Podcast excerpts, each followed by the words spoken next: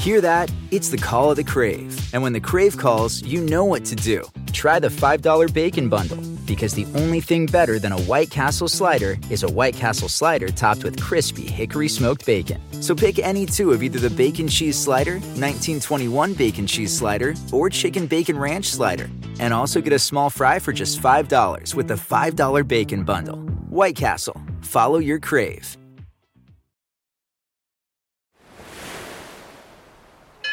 Nearly four decades after a Connecticut flight attendant and mother disappeared without a trace, investigators don't seem any closer to solving the mystery.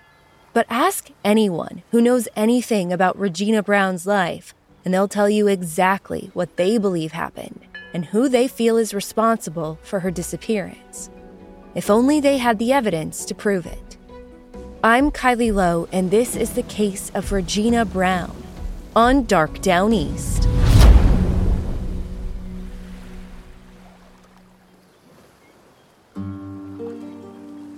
Regina Brown, born Regina Fontenot, grew up in rural Ames, Texas, on a sprawling stretch of farmland shared by many of her extended family members. Her family's Creole heritage was a big part of her upbringing, as was her faith. She went to Catholic high school through 12th grade and then on to Texas Women's University to earn her degree in clothing design. She worked a few jobs after graduation, staying close to home and to her close knit family.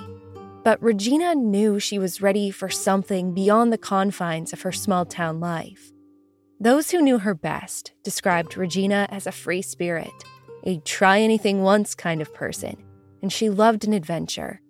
What better place for a wanderlust soul than jet setting across the map? Regina trained to be a flight attendant and worked her very first route for American Airlines in February of 1977. The next four years of Regina's life were spent in the friendly skies, keeping passengers safe and happy. She found a best friend in her fellow flight attendant, Hope Lambert, and they were as close as sisters.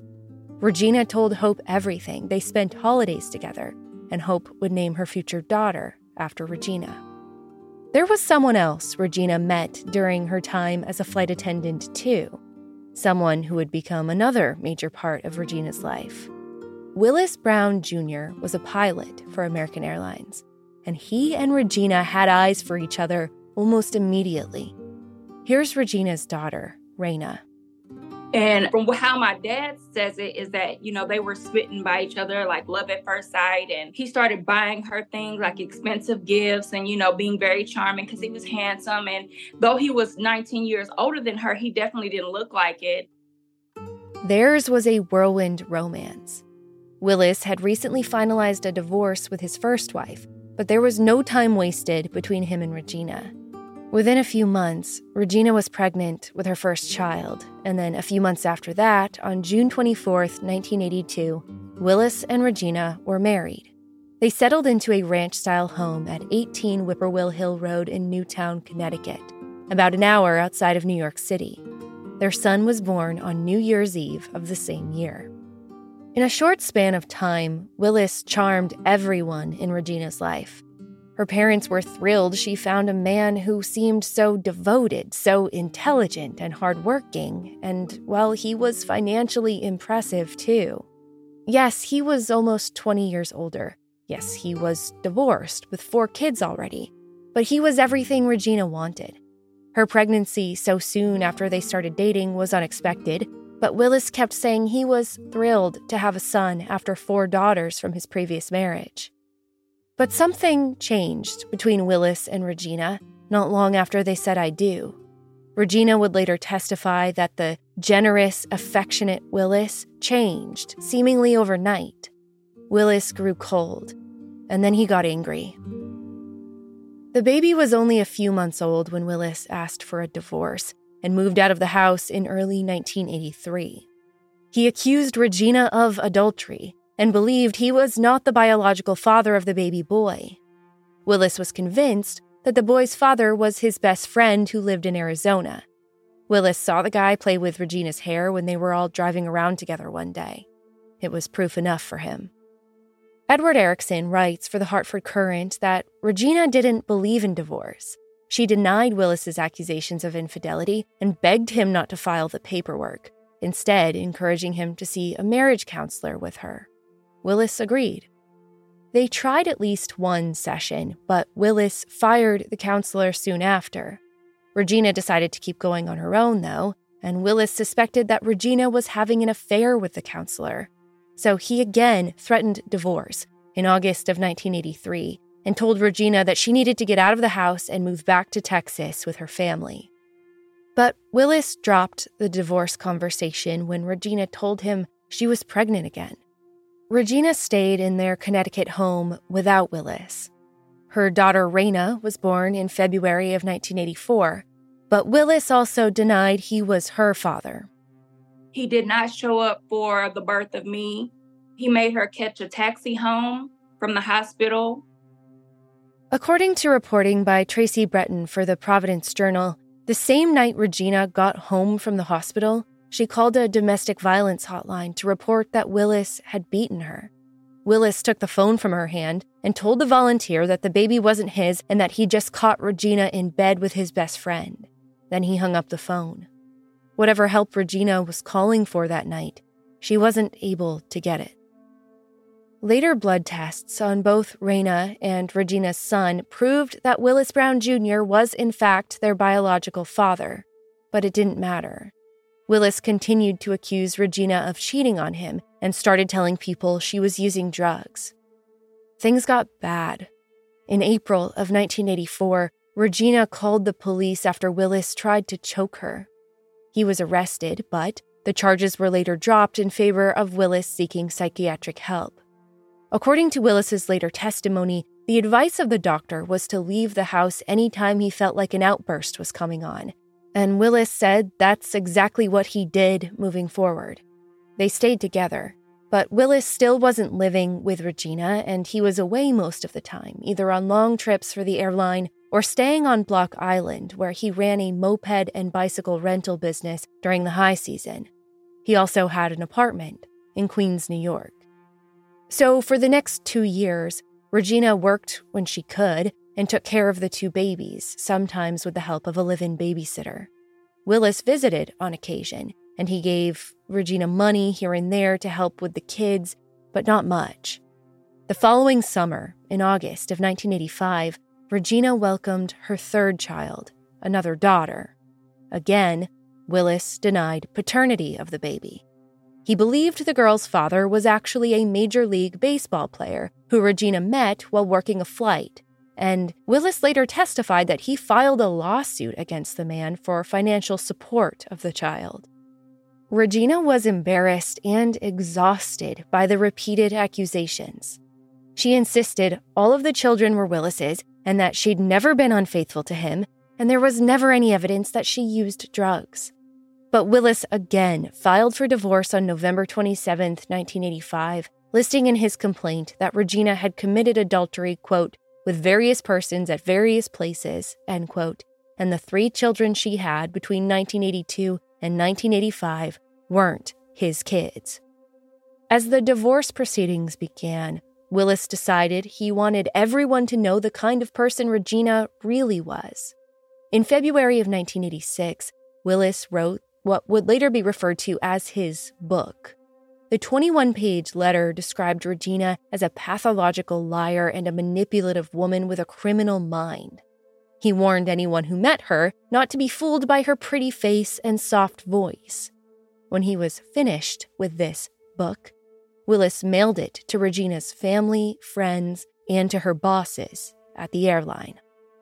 Regina was humiliated but more than that, she was scared. Willis was controlling and unpredictable. She confided in her best friend, Hope Lambert, and they held prayer circles at Regina's house, asking for God's protection over her and the children.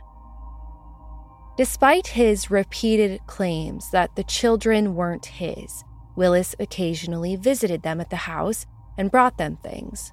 On July 1st, 1986, Willis stopped by with new shoes for the two older kids and said he wanted to talk to Regina about something. According to Regina's later testimony, Willis confronted her while she was standing in the bathroom. He was upset because he saw the babysitter, who regularly took care of the kids, kiss the children on their mouths. As Willis tells it in his testimony, he warned the babysitter not to do that, but she did it anyway, right in front of him. He wasn't happy about it. Regina didn't respond to him immediately and started to walk out of the bathroom into the hallway. That's when she says Willis balled up his fists and raised his arm at her. Then he lunged for her neck and said, Regina, this is it. You're dead. Regina testified that her vision clouded at that moment until everything went dark. When she regained consciousness, she was laying on the bathroom floor and she could hear the children crying. Willis was now walking towards her with a length of rope. He stepped into the bathroom with Regina and closed the door. He sat down next to her, though, apparently more subdued. Regina asked Willis why he did it, what caused him to attack her like that. Willis responded that he must have been in shock, and then he started begging Regina not to call the police. He told her he'd lose everything if she called the police, but then said, I might as well hang myself and kill us all. Regina insisted she wouldn't call the police, promised over and over that she wouldn't have him arrested, but she also begged Willis to get some help for himself. Eventually, he relented and promised to get help. When Regina felt safe enough to leave the bathroom, she went to the phone book to find the number of a psychiatrist, one who had observed Willis a few years earlier as part of the court order. Before Willis left the house that night, Regina told him she was going to leave with the kids and go to Texas. He gave her money for the flights, and she left four days later. She and the children stayed in Texas for three weeks, and while she was away, Regina called to check on Willis and see if he'd made an appointment with the psychiatrist. Willis asked Regina, For what? It was clear he hadn't kept his promise. He later testified that he didn't think he needed to see a doctor. Three months later, in September of 1986, Willis threatened her again Testimony shows that on September 3rd, for whatever reason, Willis was at the Connecticut house making phone calls. When Regina checked in with him before she planned to leave the house with the kids, Willis seemed annoyed out of nowhere, and his annoyance quickly escalated to anger. They argued. Regina asked Willis what this was really about. She suspected he had a girlfriend at the time, and it was the girlfriend that was causing him problems. But Willis then waved a bag of white powder at Regina, saying that he found her cocaine stash and was going to turn it over to police. He walked out the door and got into his car. But before he pulled away, he told Regina, I want you out of this house. If you're not out when I get back, you're dead. The next day, on September 4th, 1986, Regina filed an emergency request with Danbury Superior Court for temporary exclusive possession of their family home on Whippoorwill Hill Road in Newtown.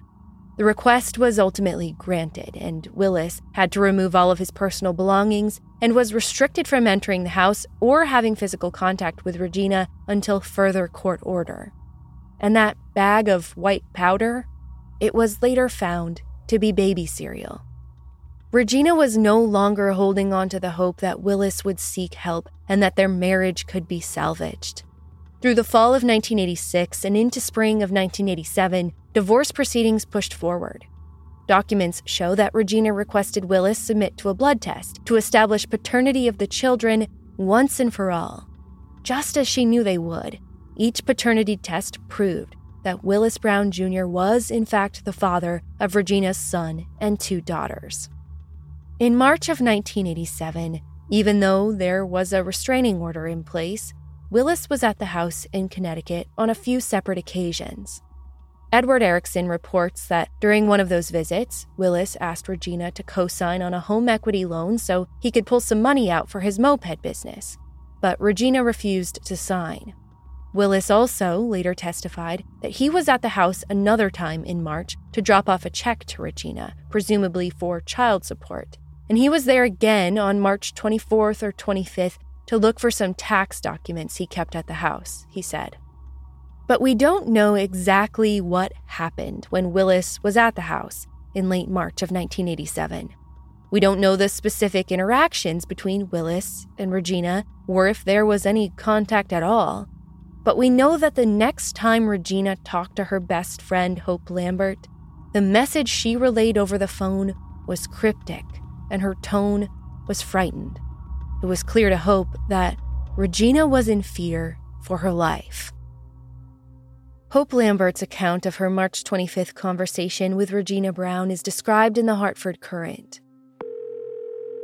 Regina spoke urgently. She said that it was late and very, very dark outside, and she had a long way to go. She told Hope that the two other kids were already in Texas, and she was going to put her youngest daughter on a flight there with a babysitter the next day. Once all her kids were safely with or en route to family, Regina planned to make some payments on furniture she bought and then close her bank account before heading to Texas herself. As Hope remembers it, Regina's next words were this Willis is really trying to kill me this time. He means it, Hope. He means it. Regina went on to give Hope specific instructions. Regina's flight to Texas was on Thursday, March 27th, and she would call Hope on the 28th. But if Hope didn't hear from her that day, Regina told her to wait two days and then call her parents in Texas.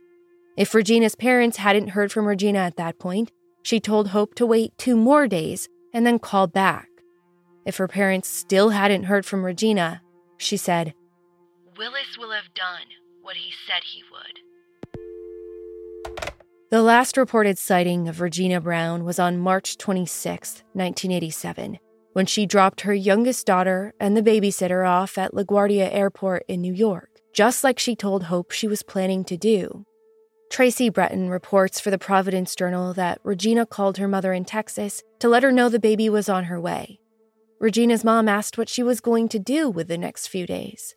Regina responded that she was so tired and just wanted to rest. It's possible Regina made it back to her house in Connecticut that day. But where she went next is exactly what investigators have been trying to determine for more than three decades.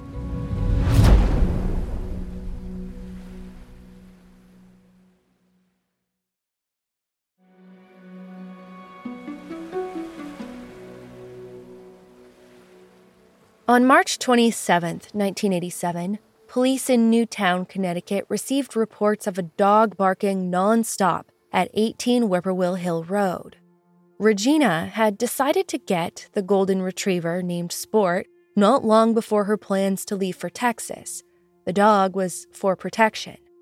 She was supposed to make arrangements with a neighbor to take care of the dog while she was gone, but apparently that didn't happen because the dog was just barking and barking much to the dismay and concern of neighbors on the cul de sac. But a barking dog didn't seem like an urgent call to police. They didn't send an officer out to do a wellness check and instead told the caller to get in touch with animal control. It wasn't until a week later, on April 2nd, that anyone went to go check on Regina's house and the dog. Hope Lambert had heeded the instructions Regina gave her and after a few days without a call from Regina, Hope called Regina's family in Texas. When Hope learned Regina still hadn't arrived, Regina's family got in touch with a neighbor back in Connecticut to go check on Regina's house. The neighbor, Linda Van Horn, was able to get into Regina's house. Maybe she had a spare key, or maybe the door was unlocked, I'm not sure how. But inside, she found the dog, alive and well, with a full water bowl, but not surprisingly, surrounded by signs that it hadn't been let out to use the bathroom in quite some time. Regina's bed was unmade, and there was a dried out washcloth in a bathroom sink. Linda saw Regina's makeup case in a different bathroom, and she noticed that the back sliding door was unlocked. But Regina herself wasn't there. Meanwhile, Regina hadn't shown up for work.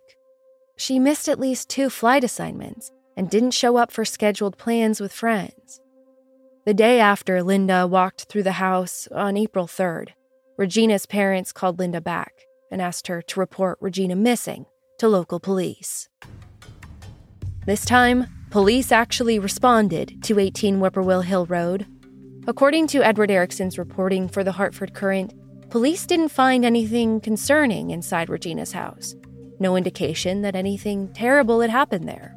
So they started calling Regina's friends and family to see if anyone had heard from her. But before they could dial the number of Regina's husband, he called them first.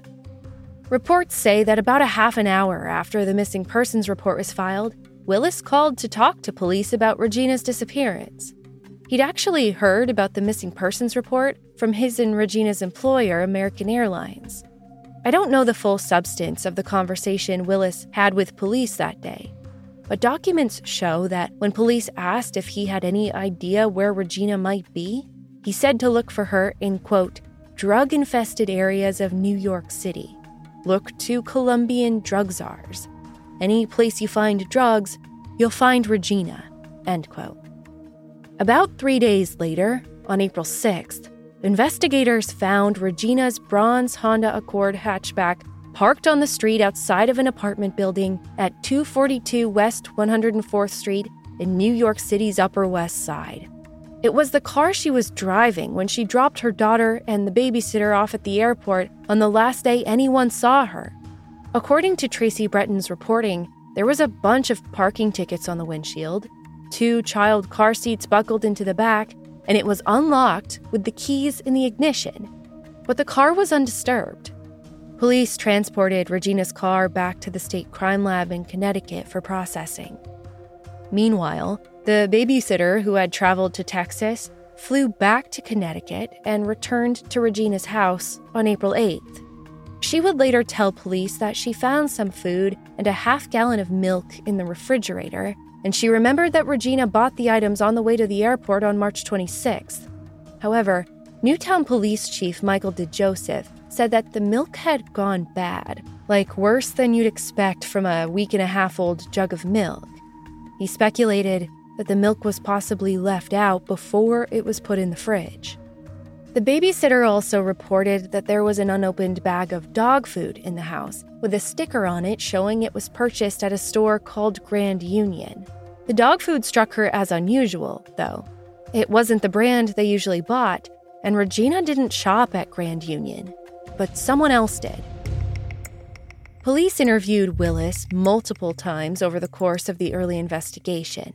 Willis told them that he was the one who bought the bag of dog food, and he dropped it off at the house either on March 23rd or 24th, so when Regina was still around, or possibly the following week after she disappeared, but before she was reported missing. The source material is conflicting here, and I can't tell if it's Willis's account of the dog food drop off that changed, or if things were just confused in different news reports over the years. But in other conversations, investigators learned for sure that Willis was in Newtown on the very day Regina was last seen. He had a dentist appointment at 2 o'clock on the afternoon of March 26th, but then he said he went back to his apartment in Queens and listened to some music. Other than that, though, he couldn't account for his evening or the next day, March 27th. He just simply couldn't remember what he did or if he left his apartment. Meanwhile, the tests on Regina's car came back lacking any forensic significance. There's nothing reported about the presence of fingerprints or hair or DNA, but source material is clear that there was no blood or otherwise concerning evidence inside the Honda. It seems like the investigation just kind of hovered in place after those first few days. There was a call from the Queens County Medical Examiner in New York about the body of a woman discovered on Cross Island Expressway in Queens. That was the same borough where Willis had an apartment and where Regina's car was found. But dental records and x rays proved it wasn't Regina Brown. Nearly a month passed since Regina was reported missing, and during that entire stretch of time, the babysitter was still living in Regina's house. It wasn't treated as a crime scene because, at that point, police weren't convinced that a crime had been committed. Reports say that the babysitter had tidied up the house and even picked up where Regina left off on some home improvement projects, like putting a fresh coat of paint on the walls. But on May 7th, police finally conducted a formal search of the Newtown house and processed it for evidence. They found Regina's coat that she wore to the airport on the last day she was seen, as well as her purse with a $1,000 check inside and her American Airlines ID card. But that was about it. Chief DeJoseph later said they didn't feel like anything else they found in the house held any significance. He also made a comment to the Hartford Courant that the babysitter painting the walls didn't matter because forensic testing would find evidence, like blood, for example, no matter how many coats were painted on top. Regina never returned to that house over the next month, and she didn't show up to join her children in Texas either. The kids were still too young to realize the gravity of what was going on almost 2,000 miles away in Connecticut, but they were safe under the care of Regina's parents. Despite his repeated denials that he was the father of the children, Willis seemed to want to continue occasional visits with the children in Regina's absence. And then in June of 1987, he decided he wanted the kids back for good. Just a few months after Regina was reported missing, Willis was in Texas for a visit one hot June afternoon when he and Regina's brother, the kids' uncle, decided to take them for a swim at the local pool. The kids thought it was just a fun family outing, but Willis later referred to the trip as a quote unquote mission. We all went to the Liberty pool and we like to swim my uncle went to the bathroom. So me, I'm I'm the nosy one out of the three. So of course I I, I tried out of the pool and I go around the corner and my dad and my uncle are fist fighting. I mean, I remember my uncle having a bloody nose, and I think my dad locks him in the bathroom and then puts me because I, I remember he puts me on this hot burgundy car. It was burning my skin. It was so hot. According to court testimony, Willis and the uncle struggled over the kids and Willis was able to wrench the other two out of the uncle's arms and get them into the back seat of his Cadillac along with Raina. He sped out of town and then changed cars somewhere en route back to New York. According to John Pirro's reporting for the News Times, Willis hired a new live in babysitter who took care of the kids for him over the next few weeks. Raina's grandparents were terrified for the safety of the children, and they boarded the first flight to New York to get the kids back. After a petition for temporary custody of the kids, and several weeks of hearings and psychological evaluations and testimony by doctors and others on behalf of the children, Rayna and her siblings were finally returned to Texas in July. About a month after it all went down, Willis changed his tune and stopped his repeated denials of paternity, and he fought for custody of the kids. Even in Regina's absence, their divorce proceedings continued.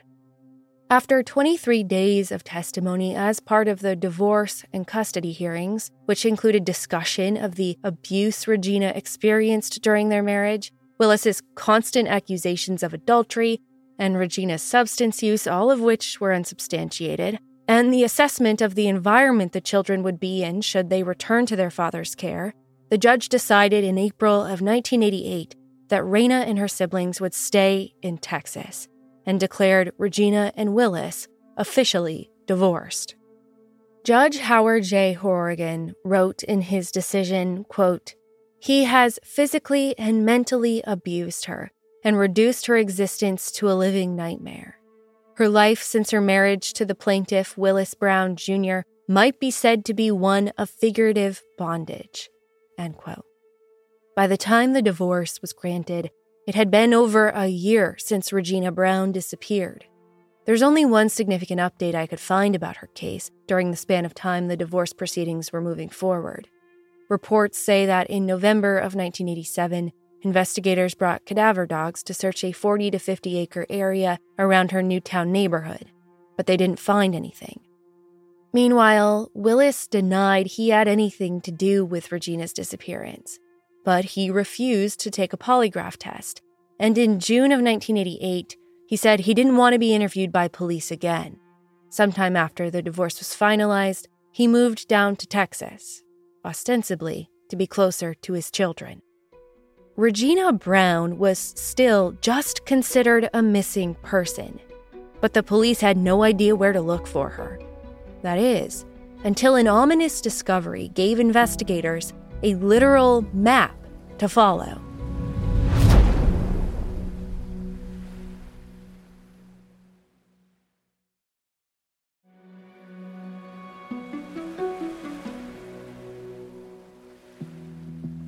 In March of 1988, Willis's stepmother, Margaret Brown, was found with two gunshot wounds to the chest, and her death was ruled a suicide.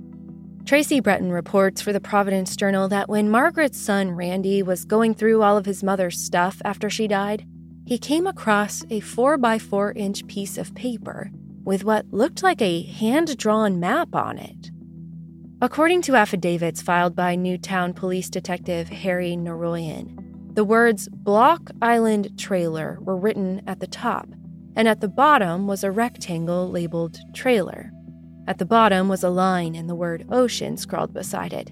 And then there was another line that seemed to connect the rectangle labeled trailer to another rectangle labeled with the words Regina, oh God.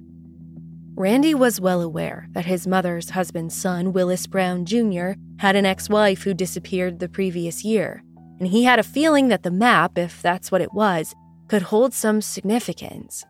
He turned it over to Newtown Police and told Detective Naroyan that he thought it might lead to, quote, a grave where Regina Brown is buried, end quote. The supposed map wasn't very specific, though. It's not like it had street names or an address, just Block Island Trailer written at the top. Block Island seemed somewhat relevant because it was where Willis used to run his moped rental business, but it wasn't until four months later that police knew what to make of the vague location. On July 11, 1988, a woman called Newtown police with a tip. She explained that her parents had recently sent her a newspaper article about Regina's disappearance, and she realized that Regina's estranged husband was Willis Brown Jr. She wanted to report to investigators that she had rented Willis a trailer on Block Island during the late spring and summers of 1987 and 1988. According to the woman's statement, Willis persuaded her to rent him the trailer, even though she didn't plan to start renting it until Memorial Day weekend. He told the woman that he urgently needed a place to live on Block Island for the summer season because he ran the moped rental business there. The rental agreement began on April 1st, 1987. That would have been six days after Regina was last seen, but before she was reported missing. Willis rented the same trailer again the following summer. His father and stepmother lived there with him for at least the first year. It was something after a year of nothing. It would take some time to receive a search warrant, but an affidavit states that Newtown detectives believed they might find Regina Brown's body, blood, or possible weapons and fingerprints somewhere on the adjacent property. The search warrant included the land only, not the trailer itself.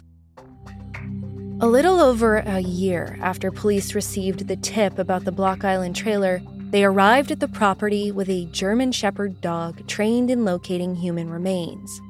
It was a large 37 acre tract of land, but investigators were particularly focused on a few spots about 500 to 600 yards away from the trailer. The first spot was in an open field that had a deep indentation and an old cement foundation in it. The second location was about 100 yards away from that, with another foundation poured into the earth. The third search area was nearby the first two and included an old cistern. On September 28, 1989, the canine and human search crew scoured the Block Island property off Beacon Hill Road. The search was challenging in places because of the thick bramble covering much of the land, but not long after the search began, the dog began sniffing with intensity around one spot in particular. Investigators started digging, but whatever first piqued the dog's interest faded, and the dog moved on with its search elsewhere, until the news helicopters and planes circling overhead startled the dog. The search continued without the pup for a while.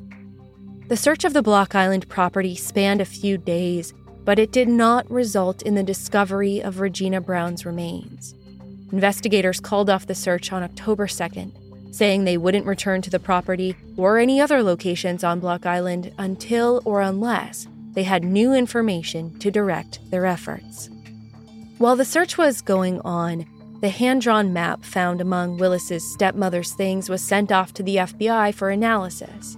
However, there were too few words on the paper to make any sort of conclusive determination about who wrote them. Detectives reportedly spoke to Willis's father, who said that he didn't draw the map, but it also upset him to know it existed. He told detectives that his wife had quote unquote mental problems before she died. Though the search was unsuccessful in locating Regina Brown, the renewed attention on her case was a good sign for her loved ones. Finally, police were saying what they'd come to suspect from the very first days of her disappearance.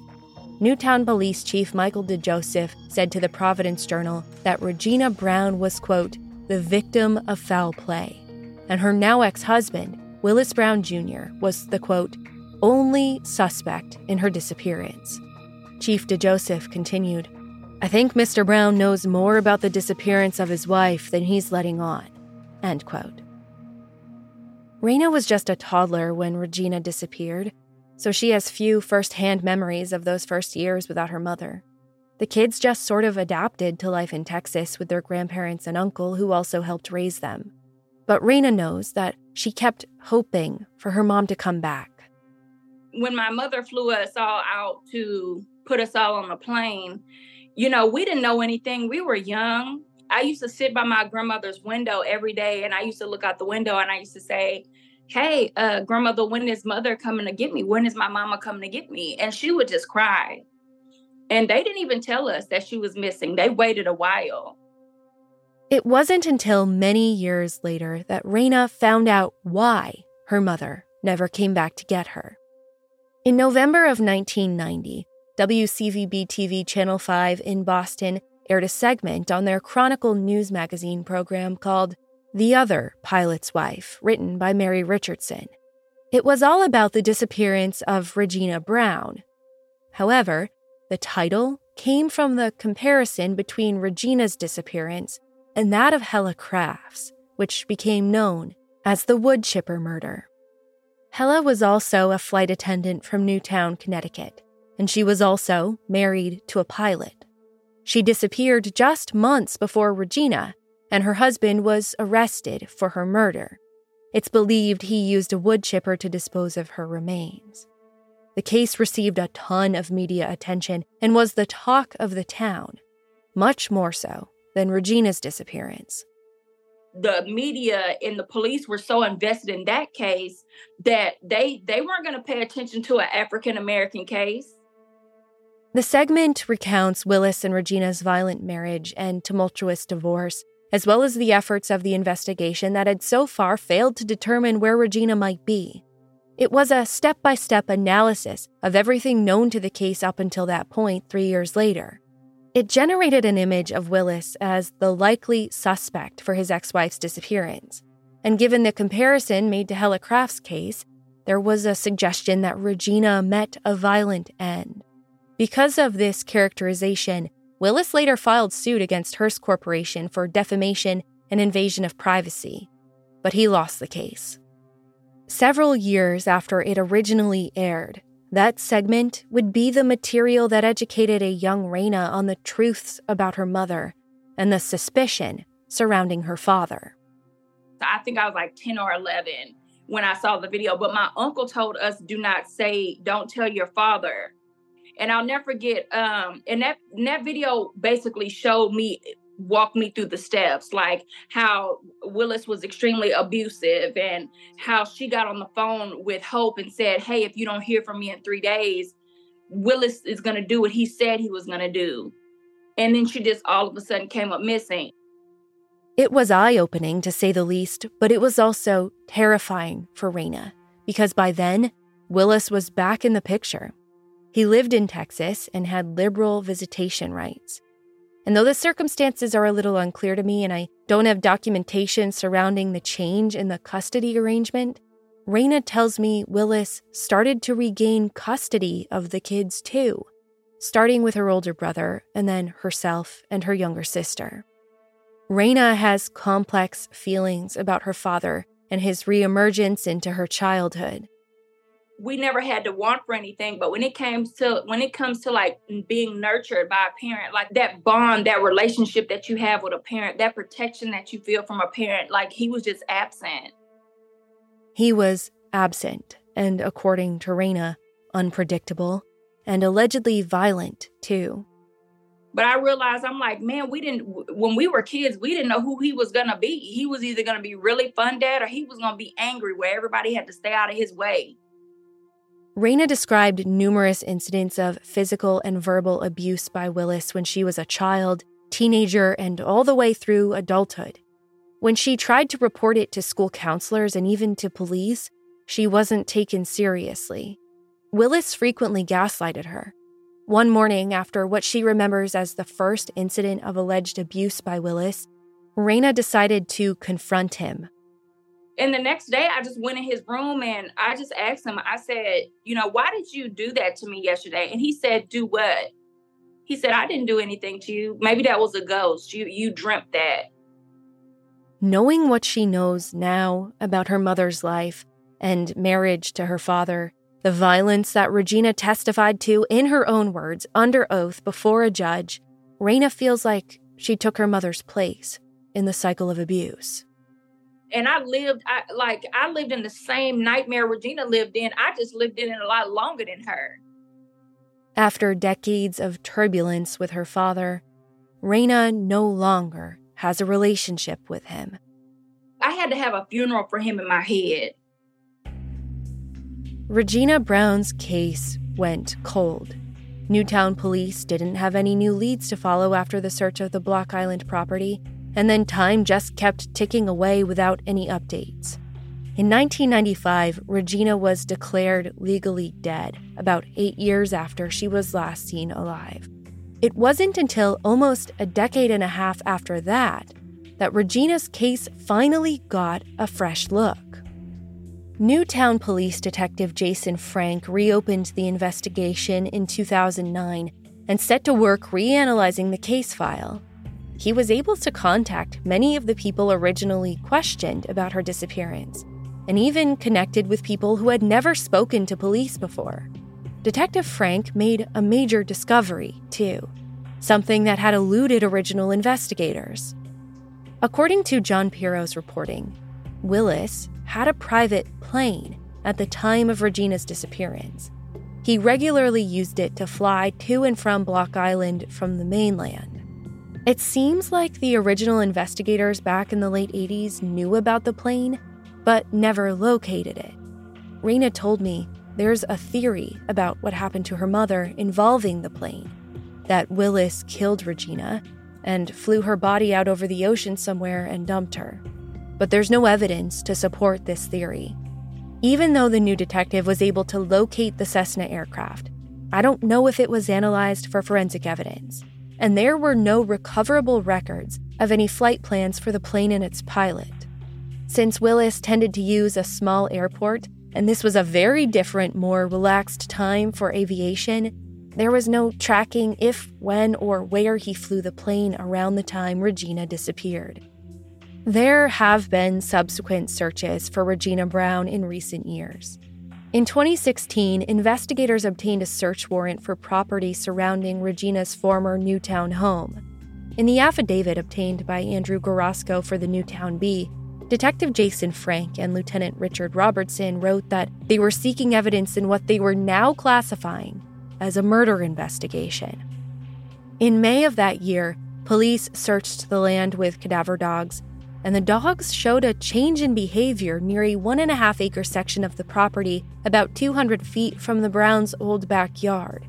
The detectives sought additional court approval to remove overgrown vegetation and dig up the area, stating in the court documents, quote, Regina Brown has not been located or heard from in over 29 years. Knowing that Willis Brown had been physically violent with Regina during the course of their relationship, Police believe that there are human remains buried in the area where all four canines are alerting. End quote. Whatever investigators found after digging up the land behind Regina's old house, it was never publicly released. Apparently, it wasn't anything that cracked the case wide open or closed it for good, because that was the last major development I've found in Regina's case in the last decade. The original investigators did what they considered to be the right thing at the time Regina Brown was reported missing. But hindsight is 2020, isn't it? Not treating Regina's house like a crime scene, letting the babysitter return and live in the house, not immediately locating Willis's plane or attempting to find any flight plans, not treating the case like a homicide investigation sooner, especially given all the evidence of violence in the Browns' marriage. Every one of those choices had its consequences. To this day, no one has ever been charged with any crimes as it relates to her disappearance. Though past investigators used the term suspect to refer to Willis, contemporary detectives on the case have labeled him only a person of interest. He has repeatedly denied having anything to do with Regina's unsolved disappearance and has suggested his own theories about what happened to her. He once said that maybe she ran off to start a new life on an island in the Pacific. But no one who knows Regina will ever accept that as a possibility. She loved her kids too much. Raina told me that her father, Willis Brown Jr., is almost 90 years old today. He is experiencing cognitive decline due to dementia and lives in a senior living facility in Sugar Land, Texas.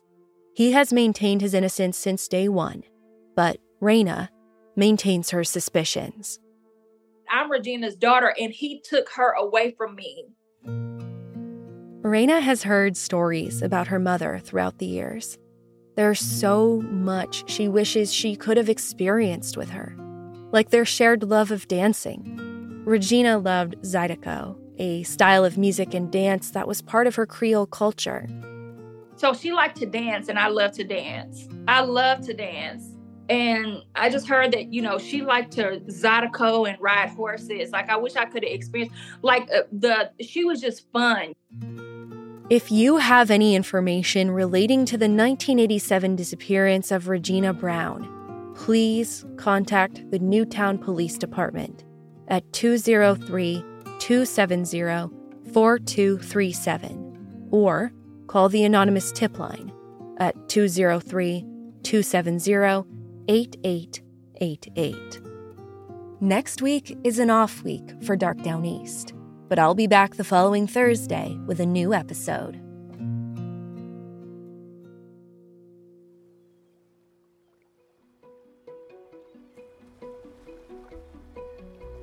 Thank you for listening to Dark Downeast. You can find all source material for this case at darkdowneast.com. Be sure to follow the show on Instagram at darkdowneast. This platform is for the families and friends who have lost their loved ones and for those who are still searching for answers. I'm not about to let those names or their stories get lost with time. I'm Kylie Low, and this is Dark Downeast. Dark Downeast is a production of Kylie Media and audiochuck. So, what do you think, Chuck? Do you approve?